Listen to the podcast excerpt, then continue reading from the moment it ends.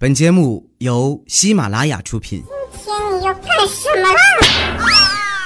就是播报，天儿热呀，大伙儿千万要注意防晒。你又不是古天乐，晒那么黑干嘛用啊？那你像佳期不就是吗？上学那会儿，她处了个男朋友，就特别黑。俩人晚上没事儿了，那好往小树林里溜达溜达。时间一长，同学们净串闲话。哎，听说了吗？隔壁班那佳期最近有点不正常，是吗？怎么了？这人接连好几天晚上啊，自己在小树林里啃树皮，不 是非洲男朋友啊！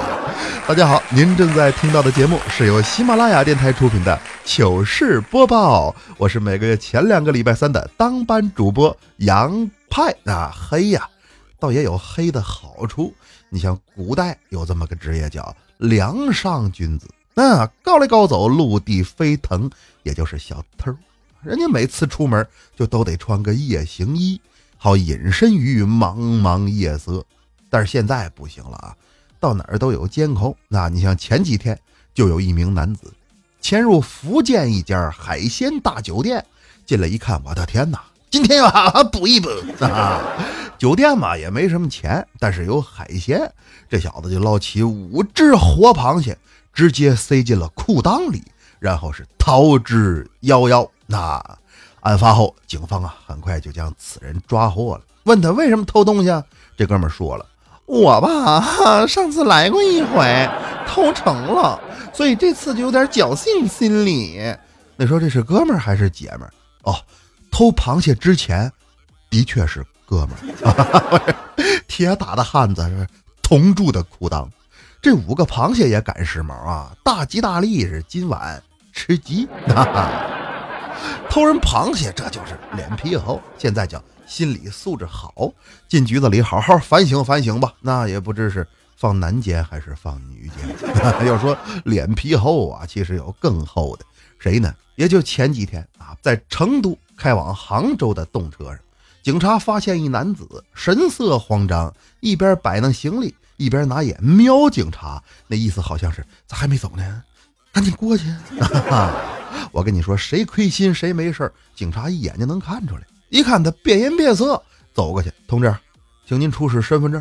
哎呦，这男的满脸不情愿，但也没办法，拿出了一张身份证，上边出生年月写着一九九四年。警察当场就给他扣住了。哼，九四年，就你这个模样，说你四九年都有人信，你还九四年？你头发呢？这小子当时非常愤怒，我。我谢顶，跟那个主播杨派是一个症状啊！结果一查下去，果然是一名逃犯。哎，身份证是伪造的，但人家呢，的确是九四年啊！怪不得生发产品卖的这么好，这直接影响到人身安全呢。看来呀，九零后脱发已经成为了一个不可轻视的社会问题。那但话说回来。社会问题这么多，掉点头发又算什么那？还有什么社会问题呢？说点关乎民生的内容啊。假币，各位应该没见过，也听说过吧？非常坑人呐，直接扰乱金融环境。那老百姓收着假钱也憋气窝火。你像湖北就有这么一位黄先生，最近特别窝火。你说这是收着假币了？嗯，可不嘛，还没少收呢。收四十来万，怎么回事呢？这小子呀，在网上打听了一个出售假币的上家，哎，人家给他承诺十万块钱可以买四十万的假币。他这又考察又参观，那拿样品一顿测，人说了，我们这高仿 A 货，你看所有防伪全能通过。来，我跟我上银行啊，这往 ATM 机里一存，啊，还能存进去。这黄某一看可就动心了，那回家买了整整四十万的假币，结果打开包清点的时候才发现，的确是假币啊！我练功圈儿，原来啊，这假币贩子给他看的高仿 A 货，那就是真钱，但到交易的时候拿来的却是练功圈儿啊！其实没毛病，你买的就是假币，我给你这个不是假币吗？慢慢花啊，估计花不出去。你要说假，其实这世界上真真假假的事儿哪儿那么容易定论呢？好比说未来上次回老家啊，给我带了一堆家乡特产呢。我一看，好家伙，不是五粮液就是水井坊，兄弟，这都是你们家乡特产，这别是假酒吧？未来气坏了，他山东人呐，脾气急啊！我雪南那个人怎么有点不知好歹呢？这能是假酒吗？这都是咱自己家做的，那就喝吧。咱家的水晶坊，一两补肾，二两壮阳，三两喝完不尿床。我喝，我喝个屁！我本来就不尿床。他最能忽悠人，都说东北人大忽悠，其实呢，东北人不都山东人闯关东过来的，所以山东才是忽悠之乡。哎，未来就是乡长，那他也没啥恶意啊，就是喜欢聊天而已，特别能说。你像那次这人有病了，给我打电话，老杨啊，我这医院瞧病呢，你不来看看我吗？你看，竟然提出了这么无耻的要求，那来吧，怎么办？我这赶紧剃头洗澡，穿靴子。满穿裤褂时赶往医院，啊，有点慢了啊！到那之后都看上了，只见一位老中医手里拿麦，正在这闭目思忖。未来坐在旁边，舌头呢在外头伸着，都没法跟我打招呼，就点了个头。啊哈哈！我一看这什么大夫，怎么号脉还得吐舌头？过了半天，我还没说话呢，未来先开口了：“大夫啊，我这……”核桃都分半天了，您怎么也没看呢？再瞧大夫捋了捋胡须，说道：“老夫只是想让你在我号脉的时候安静一些而已。” 你看给大夫烦的，伸伸舌头啊，伸舌头，这不成狗了吗？其实未来在他们家地位啊，还不如狗呢。啊，未来他妈喜欢养狗，那次他们家小狗学会上厕所了。给他妈高兴的，夸那狗啊，真棒啊，真棒！这时候未来在旁边听着呢，啊，这都能得到夸奖吗？我的妈呀，你有没有原则？他妈听完，你怎么还跟狗吃醋呢？你啊，这孩子从那往后，每次未来上完厕所，他们家人全都会对他报以最热烈的掌声。哦，来来，你今天又成功的上了个厕所吗？各位，鼓掌！哈哈哈哈这就是形式主义啊！好多人在生活当中都会犯这种毛病，给自己呀增添不必要的麻烦。你像彩彩他们家孩子现在也挺老大了啊，没事就发发亲子照片什么的。其实呢，能给你看的那都是美好的，平时也头疼。哎，现在这小孩都喜欢玩手机，你怎么拦？拦不住。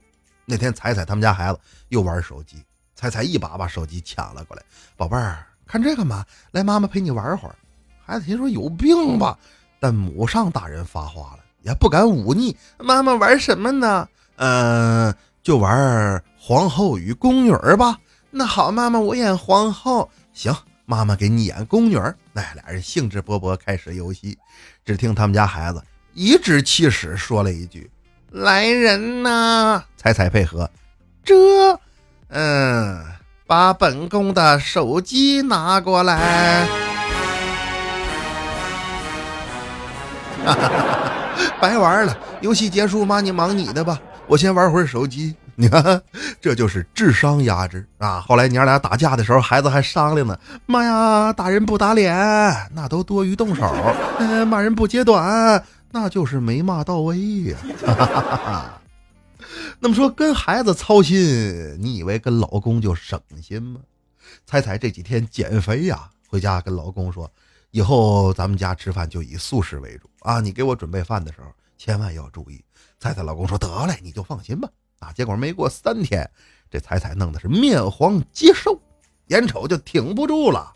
这天彩彩回到家，刚一进门。就闻到满屋子都是炖肉的香气，彩彩眼泪唰唰往下掉。还是老公知道疼人，知道我快扛不住了，特意炖的肉。这会儿再看彩彩她老公端着一盘子拍黄瓜从厨房里走了出来，边走边说：“今天风太大了，这谁家炖肉呢？味儿都飘咱家来了，快来吃饭吧，媳妇儿。我跟你说，今天这黄瓜拍的稀碎，我不吃。哎呀结了婚呐，就是这样。”柴米油盐要照顾周全，哪像佳琪她这大龄未婚女青年，天天就跟爹妈一块儿起腻了。那天不就是吗？在家吃饭，那吃排骨，吃完之后啊，他爸收拾桌子，就随手抻了几张报纸，把桌上东西一包，打算扔了。佳琪一看说：“爸，你别扔啊，我还没看呢。”他爸说：“全是骨头，有啥可看的？还得搞个告别仪式，目送一下是咋的？” 佳琪是目送排骨，调调是真送排骨，怎么呢？他前段时间参加一个综艺活动啊，要体验外卖小哥的生活，主办方就让他去送外卖。那到人家门口敲门，当当当，您好，您的外卖到了。这时候只听里屋传来了一个妹子的声音。啊，您放门口就行。我刚洗完澡，没穿衣服，没没没没穿衣服吗？不行啊，老妹儿，我们这要求必须本人亲笔签字儿。臭流氓，他就这样啊，从小受打击比较多，所以不切实际，爱幻想，对漂亮姑娘缺乏免疫力。那时候怎么受什么打击？那不嘛，这小子呀，小学三年级那年。就突然发育了，九岁长到一米七，这就是成人的身高了。所以全校同学都管他叫傻大个、电线杆子。你琢磨，这对一个孩子来说多痛苦啊！以至于他小学毕业都多少年了，这外号还一直流传在校园。直到后来有一次，他都上班好长时间了，在街上遇见小学老师，老师走过来拍了拍调调的肩膀：“孩子啊，还记得老师吗？”调调一看。哦，老师，您是我的老师啊！是啊，孩子，还记得上学那时候，你突然长到一米七，全校都管你叫傻大个儿。老师真没想到啊，这么多年过去了，你真是一点都没变，竟然还是一米七。这身体发育的早啊，心里想法就多。调调每天在学校净是胡思乱想，哎，琢磨一些有的没的男女关系，整天写日记。我看过啊。有一次帮他搬家，我偷摸看的，那上面写着五月四日天气晴。今天，那个女孩再次出现在了我的窗外。原来爱上一个人的时候会是如此患得患失、瞻前顾后。我既怕得到她，又怕失去她，更怕他对象砍我。再看五月六日小雨，从来没想到竟然会有一个女孩子愿意为我做出这么多的改变。我一看，嗯，这才两天就得手了。再往下看，哎，他都已经改了七个手机号码了。接着看啊，五月十二日倾盆大雨，上边写着：总有一天我会碰到这样一个女孩，她温柔体贴、善良大方，不嫌我穷，不嫌我丑，不要我的车，也不要我的房。呵呵，看意思。人也没要你，偷看日记爽啊！其实调调找对象困难，主要原因还是长相啊。他上学那会儿就有同学说：“你那个脸怎么长得跟屁股似的？”调调气坏了，跑出教室，也没有镜子呀，就找了一口井，想通过倒影来观察一下我的脸长得真的像屁股吗？城里哪有水井啊？都是管道井那！这小子到井边。刚一探头，这会儿只听井底下有个施工的工人突然大喊：“兄弟啊，可别拉屎，底下有人啊！” 那么段子说来没个完，咱们抓紧时间念留言来看。搂着佳期听彩彩留言说：“他说派哥越来越爱你了，怎么办？家里介绍对象都不想看，可我是直男呐，就这样被你掰弯了，不可以，亚美得，还还亚美得。”听这口风，怎么好像本来就不太正常？另外，你这 ID 什么意思？搂着佳期听彩彩，什么人呢？你太过分了！为什么不搂我？湾仔码头啊！再来看勇者不修炼说，他说人在安哥拉支持你。哎，这是一位在非洲的朋友，安哥拉具体位置还真不知道啊。但是这国家是不是盛产哥斯拉 打怪兽的？开玩笑啊！祝你在国外事业有成，生活幸福。再来看川泽留言说：“他说马上就要开学了，作业啊一直没怎么写。听派哥的糗事播报，就像吃了炫迈一样，停不下来。派哥，我能雇你帮我写作业吗？没问题呀，我正好这几天缺钱。这样啊，小学三年级以下二百，四年级三百，四年级以上暂时不接，因为我也。”不会，赶紧写吧。开学再写不完，那停不下来的就不是派哥的播报，而是你父母的电报。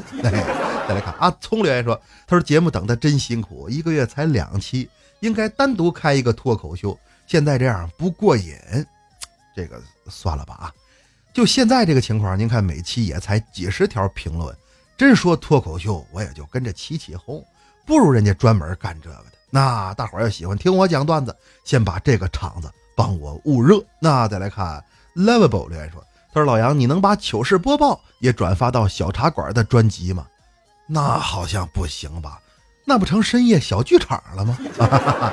节目风格不一样啊，这边就纯是讲笑话、说段子。”拿惊悚不过一分钟来传底，它算是我夹带的私货。那那么听到这儿，胆小的朋友您抓紧时间换台，喜马拉雅搜索“深夜小茶馆”，收听本人更多精彩节目。接下来咱们进入紧张刺激的惊悚不过一分钟。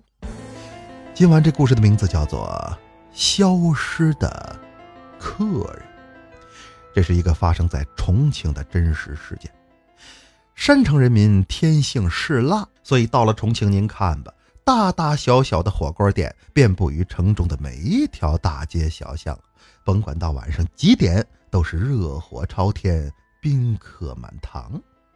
那么这天夜里已经快到十二点半了，孙小川下班之后步行回家，走着走着，不敢下腹坠胀，哎呦啊，想上厕所，那怎么办呢？正好啊。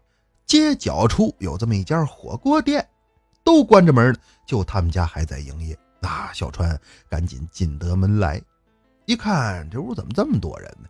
整个大厅都坐满了，有喝酒的，有划拳的，是热闹至极。服务员忙得四脖子汗流，光靠棚顶那几个吊扇根本都不顶用。那他这看了一圈也没找着厕所，心说呀，别给人添麻烦了，我上楼瞧瞧吧。那来到二楼，这上头倒是冷清，一个人都没有，灯也没开，有个厕所，但是门上贴着“洗手间维修，请勿使用”。哪到这时候了，也管不了那么多，他这赶紧褪下裤子，是大行五谷轮回之礼。俗话讲叫拉屎。那 可当小川方便完了，周身舒畅。再下楼的时候，却发现整个一楼大厅是空无一人。怎么回事啊？明明刚才还是高朋满座，现在怎么一个人都没有了？这莫非是传说中的鬼开店？吓得魂儿都飞出来了！有人吗？话音刚落，这会儿由打收银台里钻出来一服务员大哥啊！不营业了啊！刚才二楼掉下来一泼屎，整砸在吊扇上，你嗯全跑了。